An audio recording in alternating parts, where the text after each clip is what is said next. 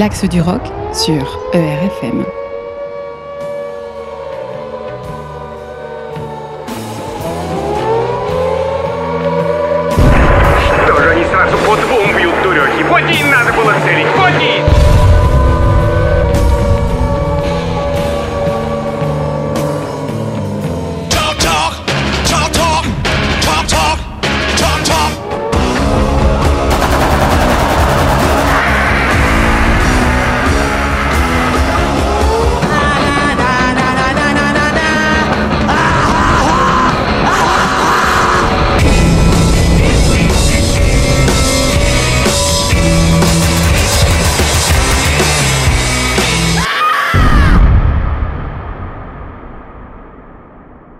Bonjour à toutes, bonjour à tous, bienvenue dans cette euh, nouvelle émission. L'axe du rock, c'est un titre que vous avez euh, sans doute noté sur la grille de ERFM, l'excellente radio euh, de égalité et réconciliation. Il y a eu deux ou trois épisodes, si je me souviens bien, l'un consacré à Creedence, l'autre au Velvet Underground.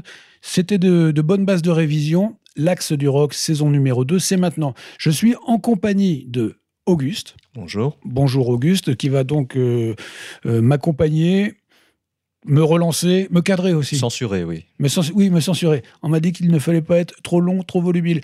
Monsieur euh, V, merci pour cette technique. Tout de suite, les fondamentaux. L'axe du rock, c'est une boîte mail où vous pouvez envoyer vos suggestions. Euh, naturellement, euh, tous les mots euh, méchants que vous nous destinez.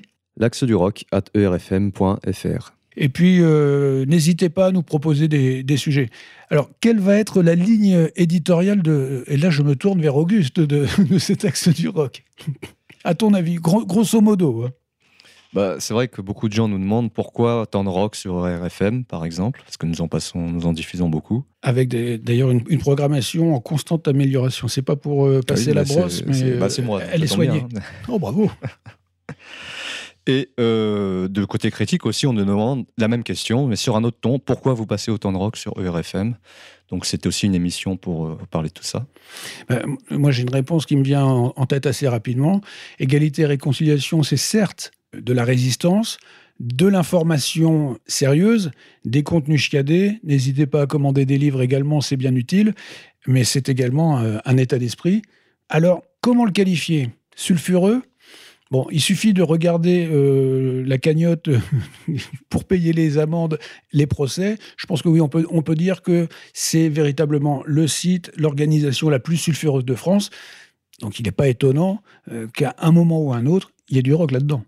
Je crois qu'Alain Soral serait d'accord avec vous, Pierre-Marie.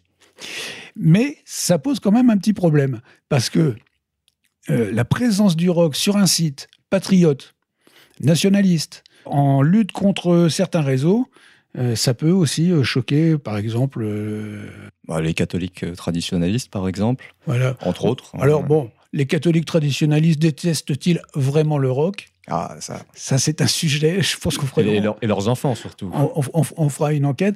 Bon, euh, après, il y a des gens qui peuvent aussi se considérer comme de purs fascistes et qui peuvent aussi se dire, mais c'est la musique des États-Unis, la musique de la Oui, tout à décadence. fait, oui. Hein, euh, Mussolini, n'écoutez pas euh, de, de New Wave, par exemple. Non, et puis c'est la langue de l'Empire, hein, c'est l'anglais quand même. Absolument. Et pourtant, il y aura du, du rock sur ERFM envers et contre tous. On se chargera quand même de développer un- un- une ligne suffisamment hein, intéressante ou originale pour que non seulement elle corresponde à tous, et puis qu'on comprenne qu'avec cette musique, on, peut faire euh, pas mal de choses. Il y a quelque chose aussi euh, dans cette euh, émission que je souhaite développer, c'est un regard critique sur la façon dont les musiques actuelles, c'est ainsi que, titre- enfin, mot horrible d'ailleurs, les musiques actuelles sont gérées en France. Il faut bien comprendre que, en dehors de Patrick Bruel qui se fait beurrer la- l'arrêt de temps à autre sur ses tournées, il y a des dizaines de milliers de groupes et d'acteurs, musiciens, euh, techniciens, euh, mais également tous les gens qui tiennent les salles, tous les gens qui euh, s'occupent des programmations, et c'est le monde de la culture subventionnée. Cette culture-là, c'est également une morale, euh, mais une, une morale de bridger. C'est-à-dire que on gère des soi-disant barbares, par exemple, qui font du black metal Mhm. ou euh, qui font du rap. Mais en fait, on est euh, censé se tenir parfaitement. Pas un mot qui dépasse. Il y a euh, évidemment une autocensure qui règne dans ces milieux-là et il, faudra en parler. Il faudra parler de la façon dont on, loue les locales de rock, euh, rock ou funk, hein, la façon dont euh, on diffuse cette musique sur les radios associatives. Tous ces aspects-là, on, on en parlera parce que c'est très développé en France et tout le monde ne sait pas comment ça se passe. Oui, juste petite remarque. il me semble que ce sont des réseaux très marqués à gauche. Ah oui, alors là, évidemment, euh, là, monsieur Auguste, euh, tu me, Ah, je pose la question. Ouais, tu me, là, tu me lances sur un sujet euh, qui me tient à cœur. Depuis, euh, je dirais, la fin d'une forme d'underground français dans les années 70, avec l'arrivée d'un certain Jack Lang et le développement euh, des fêtes de la musique et les immenses budgets qui ont été déversés, effectivement, c'est la gauche culturelle. Gauche culturelle, même franc-maçonne un peu, non? Absolument. Il y a du franc-maçon. euh, il y a du franc-maçon dans, dans tous les terriers euh, de France et de Navarre. Et euh, oui, effectivement, c'est cet état d'esprit et, et qui a d'ailleurs détruit le rock. Euh, dans les années, jusque vers les années 86-87, il y avait une véritable énergie qui était intéressante à partir, bon, je cite les Berruriers Noirs, mais il y en a d'autres. Là, ça a commencé à dévier et, et là, on rejoint des, des- des thèmes qui nous sont à cœur. L'antiracisme, Hmm. euh, porté par euh, tous ces milieux, a fini par les, même les détruire eux-mêmes. Bon, déjà, ils nous ont détruit la cervelle, mais ils se sont eux-mêmes autodétruits. Effectivement, ça fera l'objet d'une belle émission sans doute. Je tiens juste à préciser, c'est euh, à partir des Berruriers Noirs justement, c'était quand même une musique très laide. hein. Il faut quand même le préciser aussi. hein. En plus, alors, on, on vient, il y, aura des, des émissions spéciales, alors très laides. Boîte à rythme Ah. plus une guitare, mais il y a eu par exemple à la fin des années 70 le- leurs inspirateurs qui s'appelaient Metal Urbain et avec, avec C'était des, chose. des textes corrosifs. Metal Urbain faisait partie des premiers groupes punk parisiens en 1976. On peut dire qu'ils ont co-inventé l'électropunk avec les New-Yorkais de Suicide qui jouaient à la même époque. Berruriers Noirs qui ont repris la formule boîte à rythme et guitare ont vraiment explosé à partir de 86, soit dix ans plus tard. Or, on était déjà passé depuis belle lurette du punk au quepon, c'est-à-dire d'un mouvement artistique à la fois avant-gardiste et- réactionnaire, à un truc pour demi-clodo drapé dans une idéologie débile, le gauchisme. Plus jamais de 20%, plus jamais nous serons toujours contre C'est ça, le mouvement de la jeunesse 1, 2, 1, 2, 3, 4 La jeunesse emmerde le Front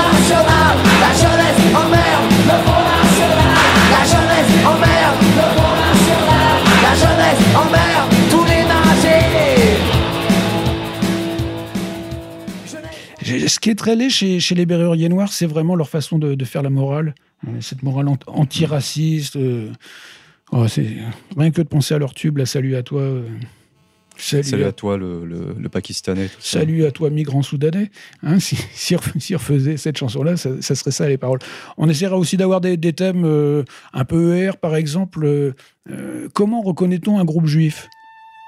Est-ce que Très le- bonne question. Alors, j'ai pensé à ça dans le train ce matin. Est-ce que le fait d'avoir un musicien juif dans le groupe judaïse l'ensemble de la démarche Euh, Je vous donne un, petit exemple. On prend les Doors. Robbie Krieger est juif. Est-ce que pour autant, Jim Morrison a, euh, comment dire, courbé les chines euh, et subi une certaine influence? C'est une question qui se pose. Sur la côte Est, à New York, il y avait un certain Lou Reed, de son vrai nom, Lou euh, Rabinovich.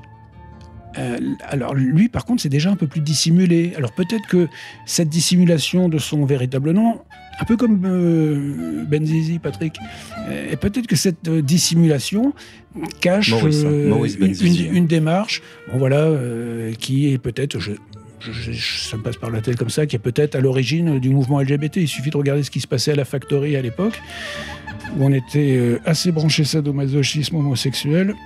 Justement, hier, j'ai lu un article sur forward.com, euh, un magazine en ligne, c'est le média de la communauté juive progressiste new-yorkaise, également publié en yiddish d'ailleurs. Un article qui expliquait que Prince a joué avec beaucoup de musiciens juifs, qu'il était quasiment juif lui-même, et que c'est probablement pour ça que sa musique était bonne. Donc eux aussi se posent la question, et ils y répondent, sans complexe j'ai envie de dire.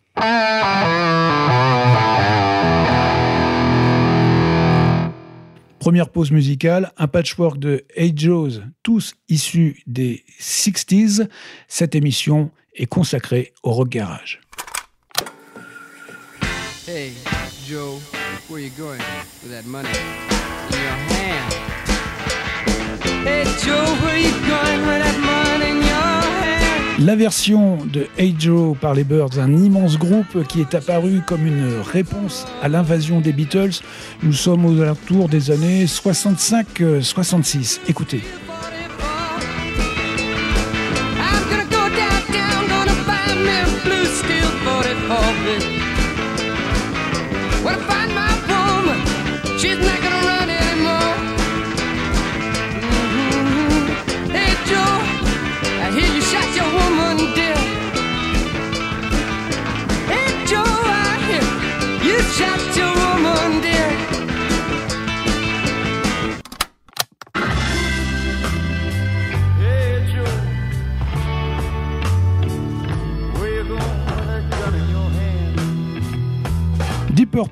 Ils viennent d'Angleterre. On les connaît plus pour, euh, j'allais dire, leur boucherie, car ils sont un petit peu lourds, avec Smoke on the Water et le hard rock qu'ils ont contribué à inventer dans les années 70.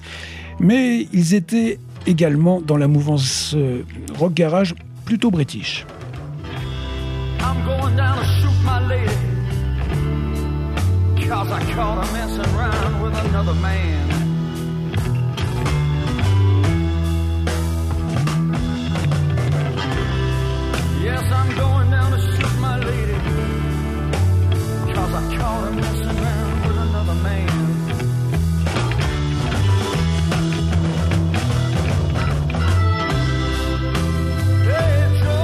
D'ailleurs, avec cet extrait de Deep Purple, nous rejoignons un goût très à la mode en ce moment, puisque ce groupe euh, est très bien servi dans le, le dernier film de Tarantino, euh, Once Upon a Time in Hollywood.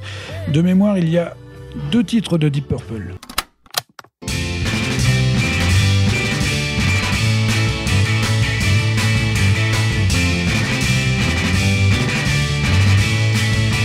Une version, cette fois-ci, 100% rock garage euh, par les Standells, un des représentants de cette école.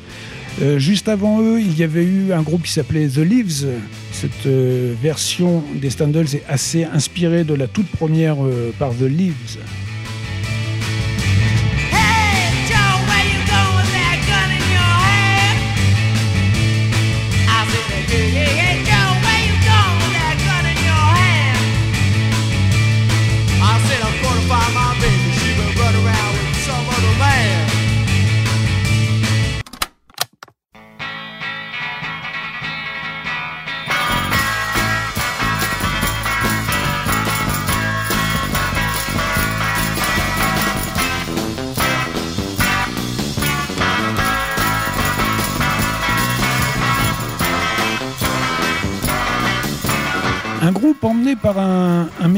Euh, Oui.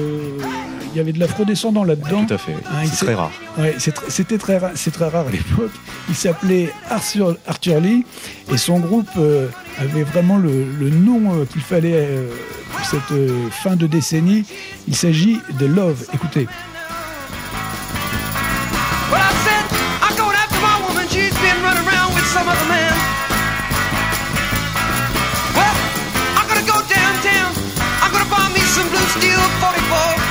Voilà un groupe bien oublié euh, qui tournait exactement dans le même circuit que, que les Doors. Et puis pour euh, conclure euh, ce tour d'horizon des Hey un petit peu garage, voici les Fever Tree. Cette fois-ci, on change d'époque et cela s'entend.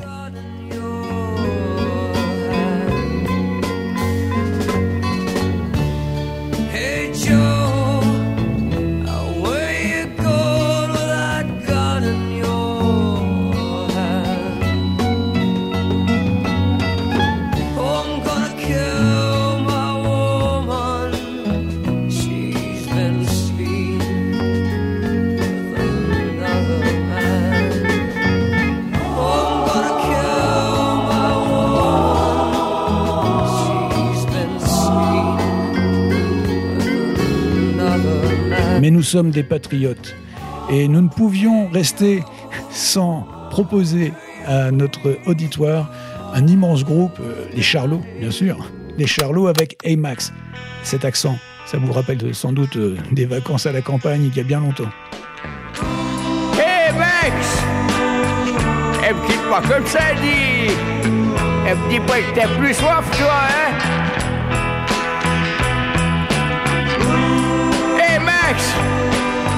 Ah ouais, son mal encore un petit, dis. Hein? Et- et Juste un petit, quoi. Et ton mourra pas, hein Les Charlots avec Amax. Il faut quand même plus sérieusement rappeler que les Charlots étaient au départ un véritable groupe. Euh, ils s'appelaient les, les Problèmes et ils, euh, ils étaient vraiment euh, un groupe de rock garage euh, français très très compétent. C'est un mari avec son sacré balai, là. Oh là là là là là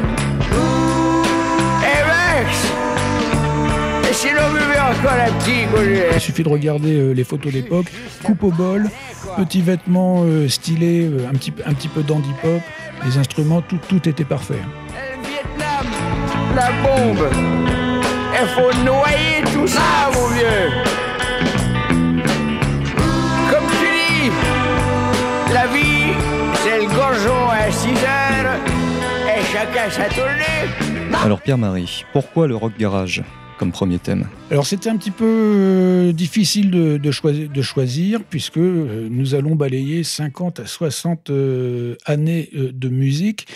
On aurait très bien pu commencer euh, dans l'ordre par euh, le rockabilly, Elvis Mhm. Presley, mais je sais pas, c'est une inspiration divine qui m'est venue, euh, ça s'est imposé, il fallait parler de rock garage. Peut-être aussi parce, parce que les années 60, c'est quand même encore une décennie de référence qu'on peut détester, euh, mais qui fascine, qui continue à faire vendre.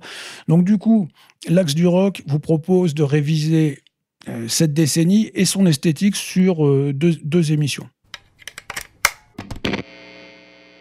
Bon, j'ai une petite devinette. Auguste, si je te dis un lieu mythique à tomber par terre, plein de hurlements et qui sent le gaz, qu'est-ce que tu me dis? Ah bah le garage. Ben voilà, absolument, il n'y a pas d'autre réponse possible. Et, et sans doute que tout de suite après, tu te demandes pourquoi le garage? Euh, oui, d'ailleurs, pourquoi le garage? Bah, tout simplement parce que euh, en 64, 65, euh, des centaines de groupes aux États-Unis répétaient, essayaient d'inventer leur, euh, leur propre musique. C'est vraiment la, la naissance de la musique du, de l'adolescent blanc urbain. Et donc, euh, bah, il faut bien trouver un endroit, et ça se passait dans le garage des parents. Et ils ne sont sortis du garage, si je puis dire, que lorsque les Beatles sont venus en 65 ou 66 faire une immense tournée. Et là, les Américains ont été vraiment euh, blessés dans leur patriotisme. Ils se sont dit, mais qu'est-ce qui se passe? Des jeunes euh, d'un pays du tiers-monde quasiment, qui, viennent nous expliquer comment jouer le blues, comment euh, réinventer euh, no- notre, propre, euh, notre propre folklore. Et du coup, à ce moment-là, on a eu cette floraison. Donc, le rock garage, c'est un, un rock qui est encore authentique, qui est innocent. On est loin des, des grands virtuoses qui vont arriver par la suite. Donc voilà. Oui, parce qu'effectivement, la mode rock and roll a duré de 54 à 58 en gros, puis c'était le déclin, c'est ça? En 58, Elvis part à l'armée. En 59, Buddy Holly meurt dans un accident d'avion. Euh, Little Richard était devenu pasteur entre-temps. Ce premier rock and roll euh, commercial, d'accord, mais aussi brut, rugueux et authentique, a laissé la place à des ersatz beaucoup plus lisses et gendre idéal. Absolument. Alors, ce qui s'est passé aux États-Unis, c'est que les Américains, le show business américain, et, sans doute certains types de songwriters euh, qui avaient leurs petites habitudes tranquilles, euh, n'ont pas cru. Euh, tout simplement dans, dans le fait que le rock serait la musique, la bande-son euh, des trois, quatre décennies suivantes. Euh, eux, ils ont pensé qu'ils pouvaient continuer à faire une espèce de variété guimauve, et c'est ce qu'ils ont fait. De la guimauve, de la variété un peu jazzy, j'imagine que Frank Sinatra et Dean Martin recontinuaient à, à fournir. Il y avait également une certaine musique type doo-wop, qui était d'ailleurs pas déplaisante, mais le, ce qu'on a appelé le rock était euh, vraiment absent. Pendant ce temps-là, en Angleterre, les Stones, les Beatles reprenaient le manche, et là, ils sont venus leur faire une distribution à domicile, et c'est là que tout d'un coup, euh, l'ensemble du show business a compris que là, il allait y avoir un déficit dans la caisse si on ne se mettait pas au travail tout de suite.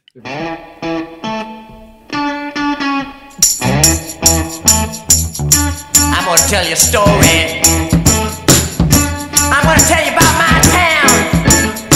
Qu'est-ce qu'un garage rocker typique Je ne sais pas s'il y a des garages rockers typiques, on va le voir dans un instant, mais en tout cas, le teenager avec une belle coupe au bol, euh, bien habillé, des petites boots pointues, on, a- on a- on appelait ça des boots Carnaby, ça s'achetait, donc euh, c'était la mecque de la, de la fringue à Londres. On disait Beetle Boot après, non?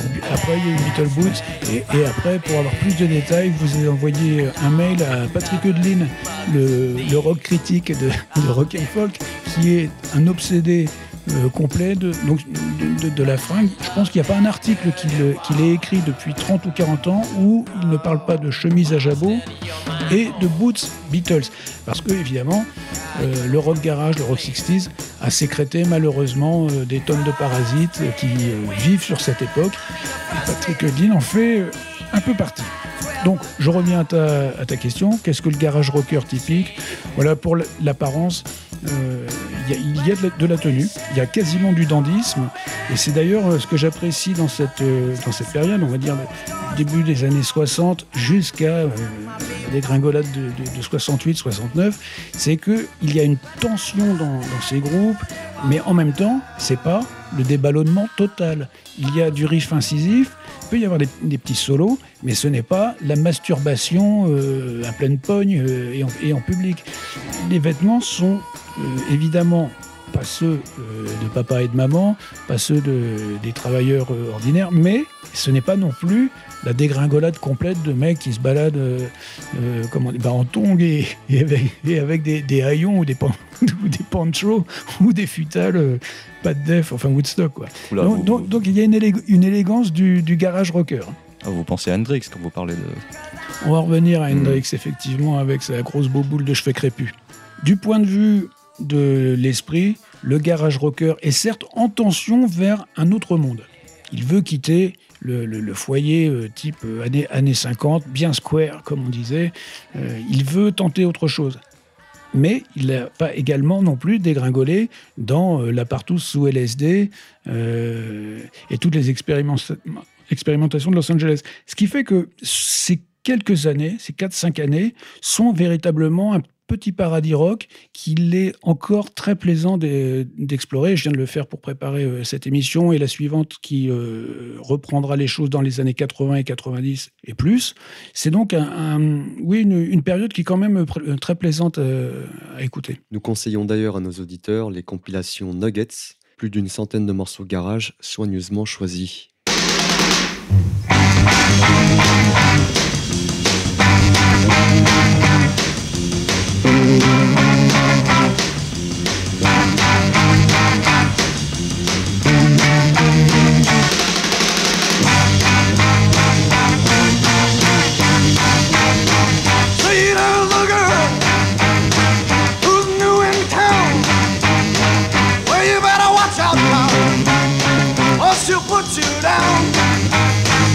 Cette brutalité, ce sont les Sonics. Nous sommes au nord des États-Unis et nous allons nous faire les quatre points cardinaux car de bons extraits euh, valent mieux qu'un grand discours. Les Sonics sont quasi les inventeurs du style, originaires de Tacoma dans l'État de Washington. Ils ont exercé de 1963 jusqu'à 1968 et c'est un rock garage primitif qui est encore tout à fait empreint du rhythm and blues des années 50. On l'en- on l'entend bien, euh, il y a de l'orgue continental, il y a du saxo, mais surtout ce qui fait la différence, ce sont les hurlements.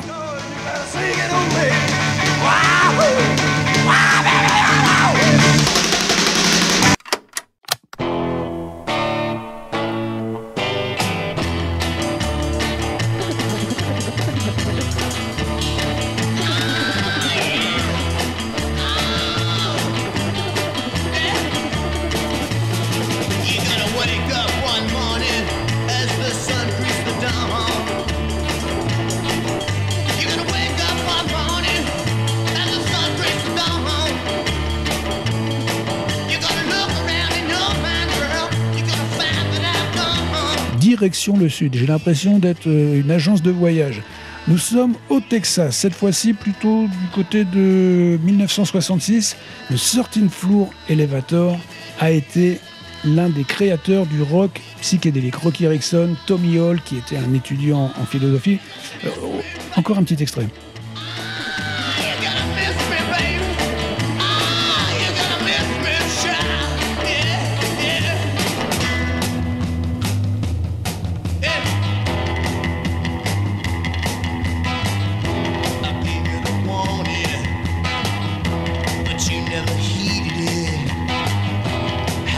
Et oui, vous le notez, il y a une particularité dans, ce, groupe, c'est ce son qui fait. Ça, c'est de la cruche électrique. Euh, ça ne peut arriver que, que dans le monde du psychédélisme. Donc Tommy Hall euh, a électrifié une cruche et il tapait dessus en poussant des petits cris. Et on a ça sur les deux euh, premiers albums euh, du Sorting Floor Elevator. En tout cas, ce sont les, deux meilleurs albums de ce groupe. Euh, premier disque donc avec le mot psychédélique, The Psychedelic Sound of the 13 Floor Elevator. En plus, ces gens étaient bénis, ils ont eu un single qui est monté très très haut dans les charts, mais nous en reparlerons tout à l'heure. L'aventure, c'est euh, tout particulièrement mal fini. Ne prenez pas de drogue.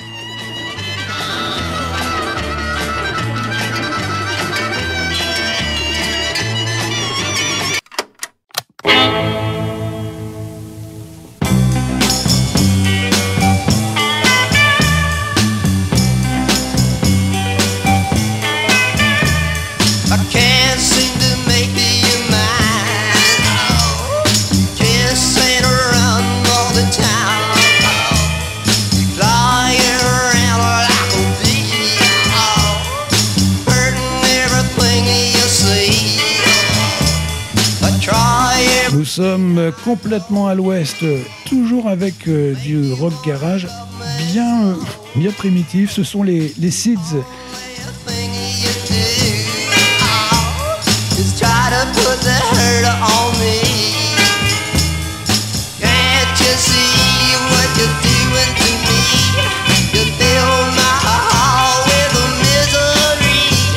de l'orgue, des miaulements, un chanteur Il s'appelait Sky Sunlight Saxon. C'est évidemment un pseudonyme. Euh, ils ont eu une carrière avec euh, deux microtubes et puis tout est parti euh, de mal en pis.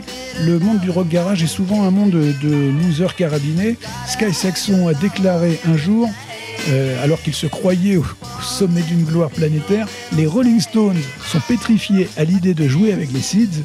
Ils ont trop peur de se faire jeter une fois que le public aura expérimenté notre puissance. Je vous en reparlerai dans un petit instant.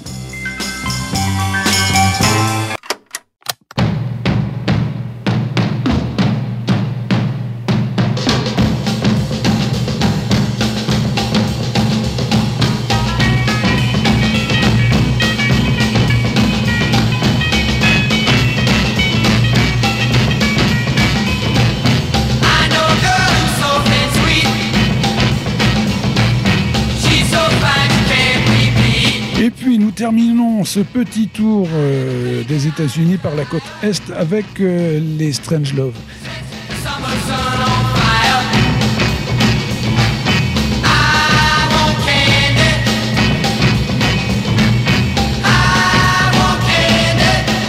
Vous l'entendez, ce I Want Candy est copié sur le style et le rythme de Bo Diddley.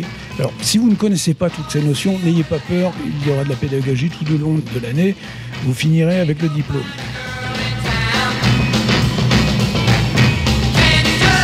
Ce groupe en fait une fabrication complète. Je ne vous cache pas, ce sont des fourbes. Ils prétendaient, euh, dans leur petite biographie, être originaires d'Australie. En fait, ils sont de New York. C'est un groupe euh, qui euh, disait également être composé de, fils de paysans racinés. C'est tout à fait véridique ce que je vous raconte. Alors qu'il s'est révélé que c'était des, des cosmopolites mondialisés. Et pour tromper leur public, nous sommes donc en 65-66 toujours, pour tromper leur public, ils prétendaient s'appeler les frères Strangelove. Ils avaient, c'est ce qu'ils disaient, ils disaient qu'ils avaient grandi dans une ferme, que leur famille était devenue riche euh, par l'invention d'un nouveau croisement de moutons. Là, on est carrément euh, dans euh, l'amour et dans le pré. Et que donc cette, cela avait créé une nouvelle race de moutons. Et que le brevet, et là c'est là où ça m'a mis la puce à l'oreille, le brevet aurait été vendu à une certaine Feldman Goldstein Company. Bon, ça bizarre. Et donc, toujours dans leur petite biographie, au moment où ce I Want Candy est devenu un tube, euh, ils racontaient que cela leur avait donné l'indépendance financière. Plus c'est gros, plus, ça passe. hein, que cela leur aurait donné l'indépendance financière pour former un groupe de musique. Derrière le masque des trois frères, ils s'étaient donné des prénoms comme les Dalton, Miles, Niles et Giles. Il y avait en fait Bob Feldman, Jerry Goldstein, Richard Gotterer.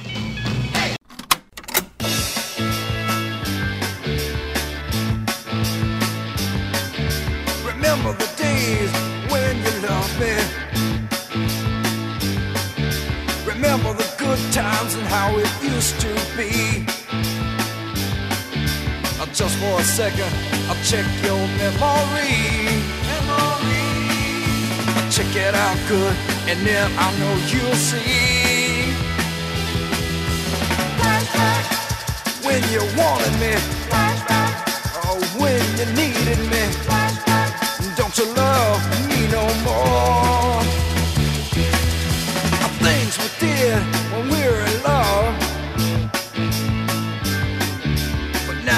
Interests are in other stuff. You're so far gone, you don't even know my name. Know my name. There's nobody else but yourself to blame. When you wanted me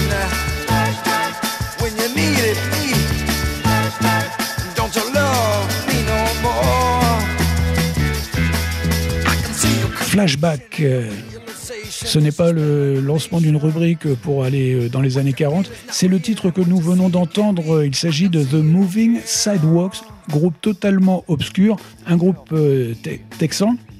Et là, euh, nous ne sommes pas sur à proprement parler du, pur rock garage. Les Moving Sidewalks c'était un power trio bluesy, psychédélique, avec énormément de, de qualité instrumentale. Et pour cause, euh, mon cher Auguste, peut-être auras-tu reconnu cet organe un peu rappeux. Euh, il s'agit de Billy Gibbons. Billy Gibbons, futur guitariste de ZZ Top. Absolument, ZZ Top si on prononce à l'américaine. Euh, et c'est un, un album qui est, véri- qui est vraiment à, à redécouvrir, qui est, qui est plein de, de petites choses charmantes et, et surtout très très bien joué. Je me suis demandé si euh, ce côté power trio, euh, bluesy, psychédélique n'avait pas donné lieu à ce guitariste tex- texan dont- Stevie, Stevie Ray Vaughan. Stevie, Stevie Ray Vaughan. Il faut quand même savoir que les Moving Sidewalks tournaient à l'époque en première partie de Jimi Hendrix. On reviendra sur ce type qui a littéralement brisé la civilisation rock garage avec son gros instrument. J'ai beaucoup de mal quand je pense à Hendrix, à sa version de Joe, ses costumes colorés, enfin tout ce cirque, toute cette bamboula. Revenons euh, au, garagisme euh, avec euh, les moving, Sidewalks qui avaient d'ailleurs dédié un- un- une chanson au Sorting Floor Elevator qu'on a entendu tout à l'heure. Leur oui. 99. là. Donc Billy Gibbons a formé ZZ Top, avec le succès qu'on le connaît, mais que sont devenus euh, les autres? Ah ben dans le, rock garage, il y a beaucoup, beaucoup, beaucoup d'échecs, hein, beaucoup de destins brisés. D'ailleurs, j'aime beaucoup euh, re- regarder leur, leur- biographie, mais néanmoins, c'est le terreau sur le- le- lequel euh, a poussé un nombre considérable d'artistes majeurs. Je vous en donne quelques-uns, quelques-uns au passage. Ted Nugent. Est-ce que vous connaissez Ted Nugent C'était un politicien, il me semble. alors Ted Nugent, non, c'est pas un politicien, c'est un grand moustachu avec des gros cheveux longs qui descendent jusqu'au cul. Et Ted, Nu- Ted Nugent euh, a pas mal forgé dans le, le hard rock euh, années 70-80. Allez voir sur YouTube le groupe The Homeboy Dukes. Ils ont eu un tout petit tube euh, qui a dû rayonner sur euh, l'État du Michigan dont ils sont originaires. Et Ted Nugent s'est bien fait repérer pour euh, ses comment dire, euh, opinions euh, très conservatives, très réactionnaires. C'est un chasseur, lui. Il s'est acheté, d'ailleurs, pour la petite anecdote, une immense propriété. Alors là, euh, c'est pas les 42 hectares entre Nogent-le-Rotrou et je ne sais quel bled. Il s'est pris 20 000 hectares minimum. Et quand il était plus jeune, il errait dans sa savane en- avec un petit slip en, en peau de bête, et il chassait avec euh, une arbalète et un couteau. Il, il aimait bien euh, attraper des cerfs au couteau. Et J'ai fait une, une petite enquête réc- récemment, donc il a vieilli. Maintenant, il a un énorme 4x4. Il chasse, c'est véridique, avec un fusil mitrailleur. Alors d'autres exemples? Un poil plus sérieux avec un certain Barry Taschen, qui était le leader d'un groupe nommé les Remains. Leur grand titre de gloire est d'avoir euh, fait au minimum euh, 20 dates en première partie des Beatles au moment où il le fallait lors de la grande invasion. Ils ont eu un unique album. Et finalement, Barry a quitté le groupe. Sans doute euh, emmené par ses compétences médicales, il a rejoint euh, et par la suite euh, Graham Parsons et Emmylou Harris. Et là, on passe dans le monde de la country. C'est une autre histoire.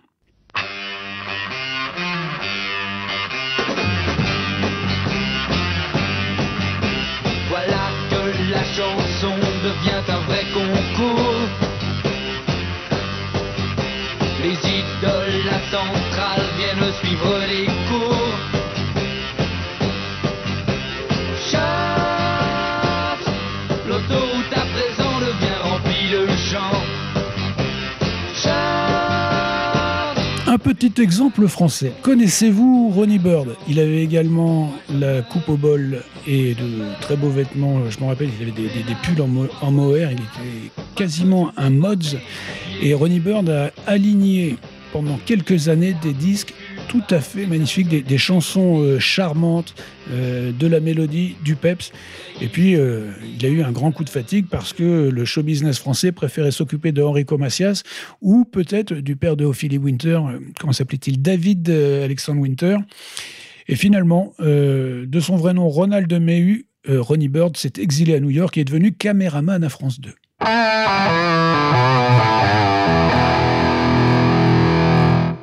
Allez, pour la route, euh, un dernier exemple de reconversion après le rock euh, garage. Intéressons-nous à Sky Saxon, nous en avons parlé euh, tout à l'heure en, en écoutant son groupe, les Seeds. Figurez-vous que j'ai rencontré ce personnage qui avait réussi à monter un groupe de fortune, je dirais, à la fin des années 80, début années 90, et faisant un fanzine, j'incruste la loge. Et là, je tombe sur un personnage complètement abracadabrant. Donc là, le hippie euh, qui a vieilli en fût de LSD. C'est-à-dire dans un état pitoyable. Je me rappelle, il avait des, lunettes avec un, petit clignotant euh, rouge qui tournait tout le long de la, mon- la monture.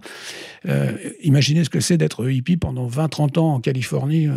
ça fait de très très gros dégâts. Sa femme était à ses côtés, elle s'appelait Cléopâtre. Donc euh, euh, vêtue d'une grande toge, et elle n'avait pour seule utilité sur scène que de danser sur le côté de la scène en faisant ces espèces de gesticulations écœurantes de, de femme hippie. Et je commence à lier conversation avec un monsieur qui avait une, qui était bien habillé, les cheveux courts, euh, il jouait un petit peu de clavier. Et au bout de trois minutes, il me dit qu'il est le créateur du morceau Born to Be Wild, euh, qui a été popularisé par euh, Stephen Wolf et que la planète entière euh, connaît. Et ce Born to Be Wild lui a permis, m'a-t-il dit, de vivre confortablement pendant toutes ces années. Sky Saxon, lui, a fini dans une secte, euh, la Family Source. Vous regardez sur YouTube la Family Source ou Source Family. Euh, et vous verrez ce que c'est un gourou de type euh, Charles Manson. Il a réussi, ce, monsieur, à, mettre sous son emprise en Californie des milliers et des milliers de, jeunes gens qui étaient venus chercher le, rêve de libération. Il les a bien fait taffer. Lui, il, roulait en, en Rolls-Royce. Et finalement, il a fait déménager toute sa secte à Hawaï, lui, il continuait à être dans son hamac euh, avec les, doigts de pied en éventail. Et sa fin a été terrible. Il a reçu un jour euh, en, colis euh, la première aile volante, le premier deltaplane. Il a voulu aussitôt l'essayer. Il est monté sur une, colline avec toute la secte qui sans doute chantait ses louanges. Et il s'est jeté dans le vide et il est mort.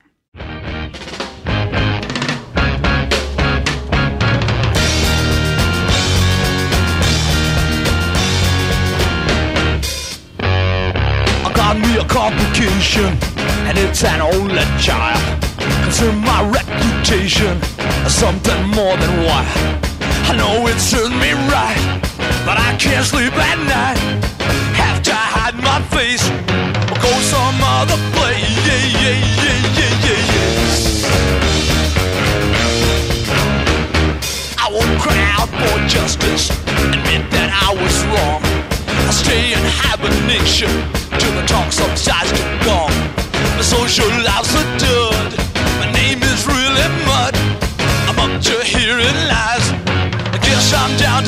Avec ce toc-toc, nous sommes véritablement au cœur du sujet. Ce toc-toc est le standard ultime du rock garage.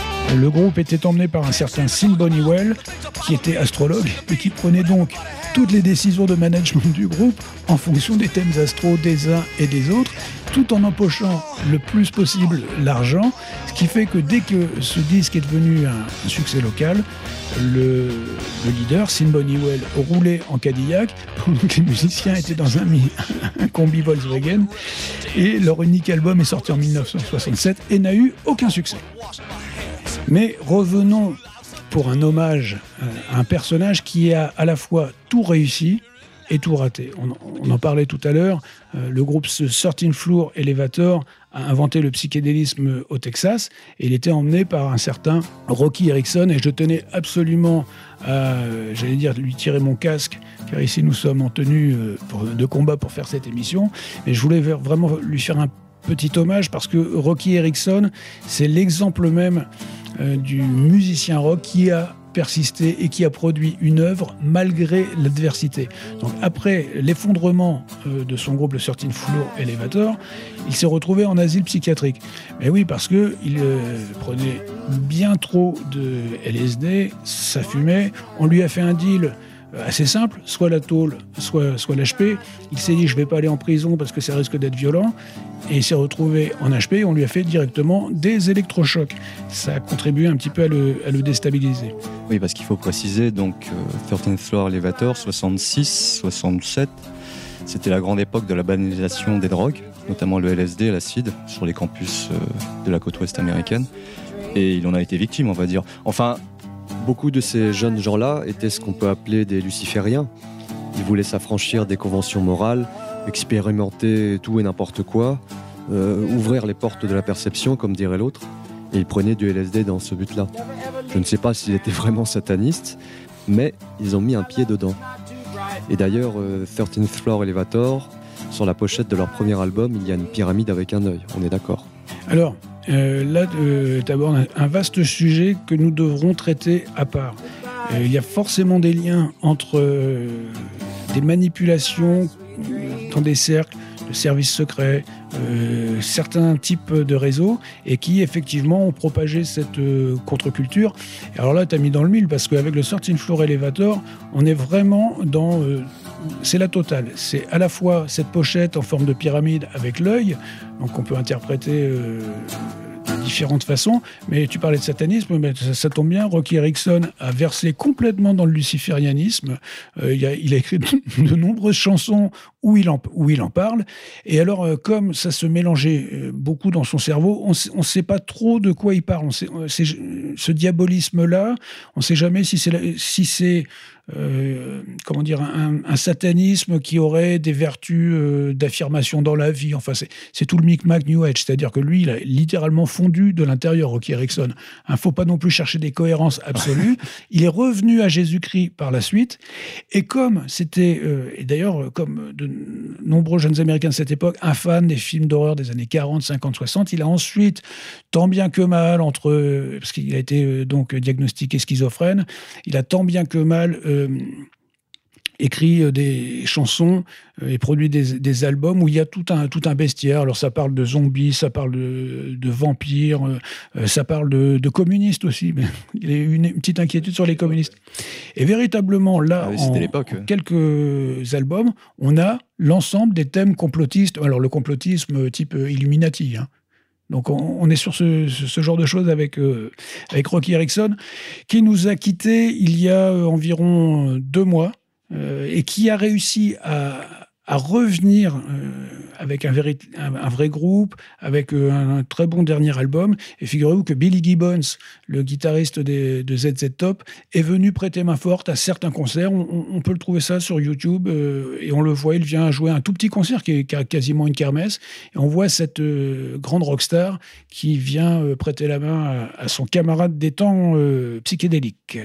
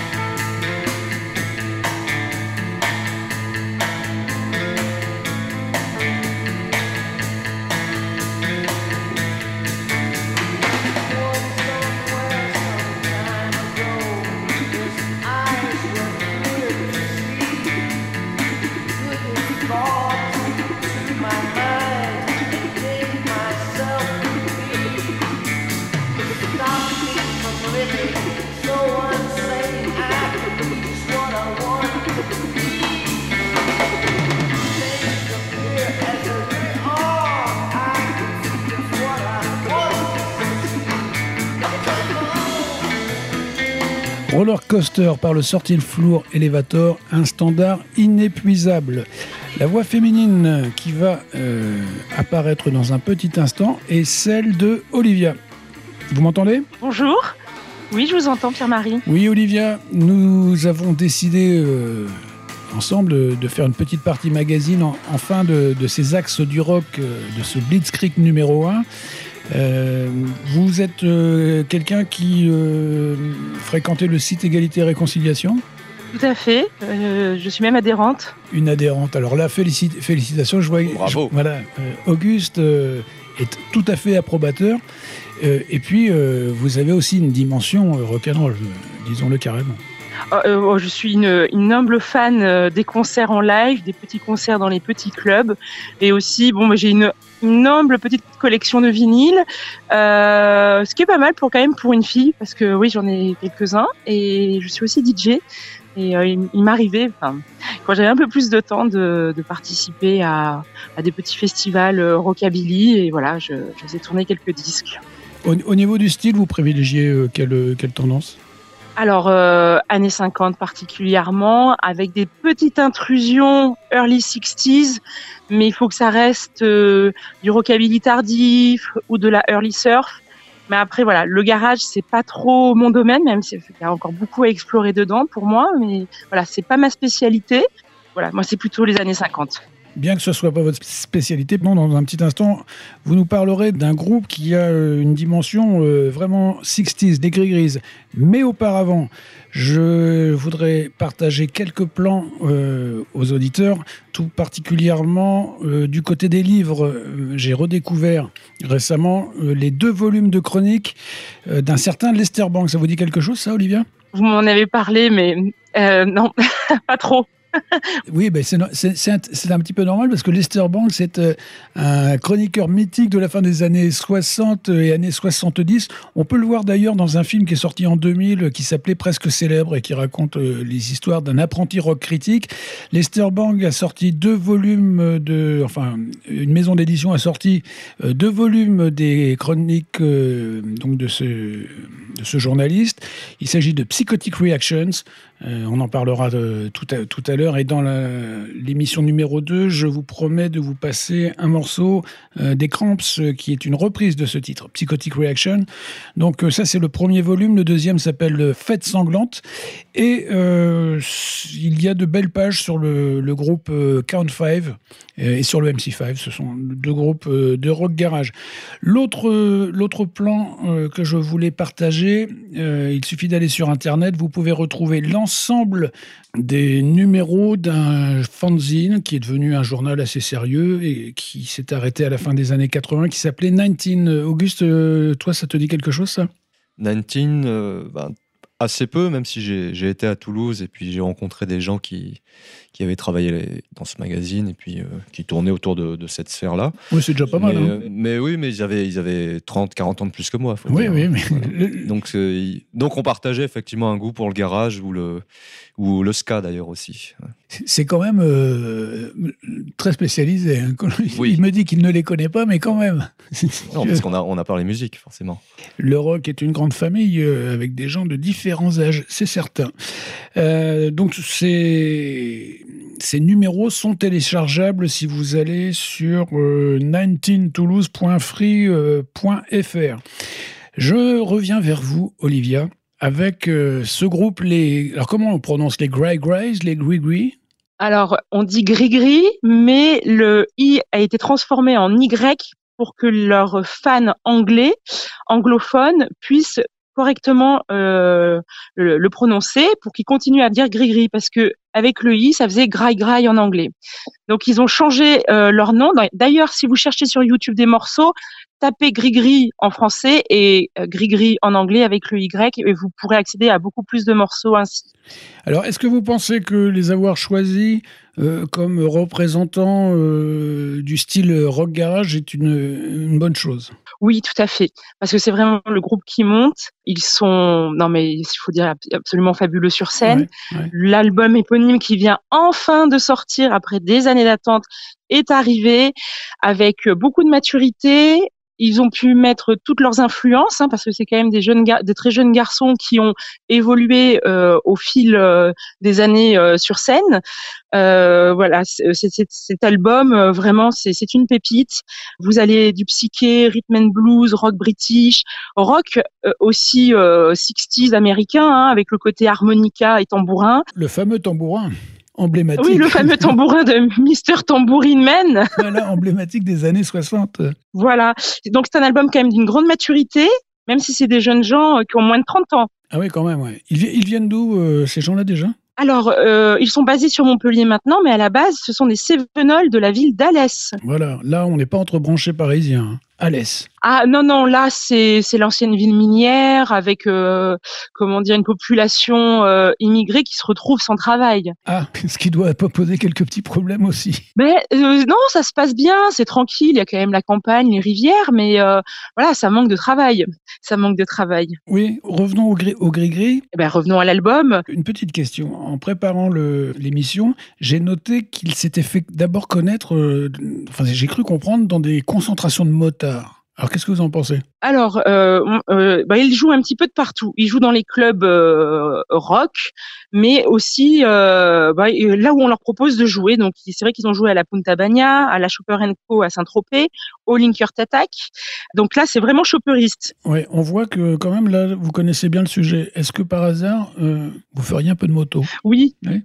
un petit peu, Oui, nous en dire plus. c'est- C'est quoi? Même beaucoup. Vous, vous êtes quoi? Plutôt anglaise, américaine, japonaise? Alors euh, moi je suis euh, américaine, euh, je roule avec un petit chopper et, et je suis avec un compagnon qui lui est en anglaise. Je vous dis pas les, Ah oui, quand même. Là, railleries, les moqueries au sein du couple. C'est du sérieux là. hein. Oui, c'est du sérieux. Re- revenons à nos, à nos garagistes. Alors, ils viennent de sortir un album. Oui, au mois de mai. Ouais, c'est tout, récent. Qu'est-ce qu'on peut en dire de cet album? Alors moi personnellement, moi ça m'évoque euh, quand même un univers musical assez vaste. hein. Euh, euh, il y a des morceaux où on se sent un peu plus sous la pluie londonienne, euh, avec la nez et les mocassins à pompons trempés par la pluie, jusqu'aux routes désertiques euh, Belle image. Du sud-ouest américain au guidon en chopper. Et d'ailleurs, s'il joue souvent dans les dans les concentrations de chopperistes, c'est aussi parce que il y a cette dimension un peu, vous savez, musique de film, euh, biker, easy ride. Il y a un petit peu de ça aussi. Bon, bah, c'est la bande son hein, de l'époque hein, avec l'harmonica. Et d'ailleurs, le, le, le morceau que je vous propose s'appelle The Day, et c'est un morceau psychédélique avec un petit peu de fuzz, et ça irait super bien dans une bande son d'un film euh, euh, des années 60. Quoi. On y est. voilà. On se l'écoute euh, dans un tout petit instant. Est-ce que vous serez en notre compagnie dans un mois pour euh, de nouveau un petit tour de, de brève euh, concernant le monde du rock? Avec plaisir, Pierre-Marie. Alors c'est noté.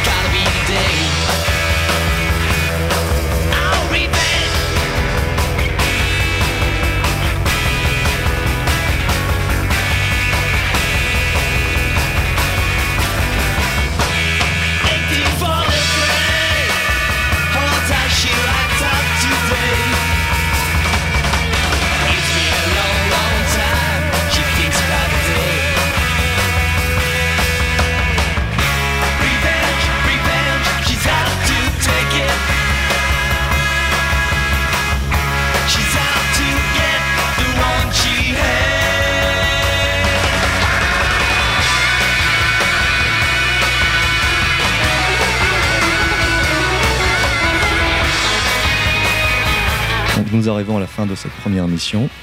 Pierre-Marie. Je n'ai pas vu le temps passer. Je sais que le sujet n'a pas été épuisé. Je sais qu'il y a eu des imprécisions. Dans ces domaines-là, on trouve toujours face à soi de plus grands spécialistes. Des érudits. Des érudits. Des érudits rock. Des collectionneurs. N'hésitez pas à nous envoyer vos critiques euh, et vos idées. Euh, Est-ce que tu peux, euh, Auguste, rappeler le- l'adresse mail? L'axe du rock at E erfm.fr. Merci à Olivia qui euh, nous a amené sa touche féminine. Merci à Monsieur V aux manettes. On se retrouve euh, approximativement dans un mois. Je vous laisse avec quelques mesures de Jim Jones and the Righteous Mind, un groupe contemporain que j'ai vu euh, il- Excellent il y a quatre mois. Euh, J'ai rarement vu un aussi bon groupe, à la fois glam rock, à la fois garage, une dimension de prêcheur. Le type est complètement allumé. On passe un énorme moment. On parlait de Rocky Erickson et de ses penchants démoniaques. Voici Satan Got Hurt Hold on You.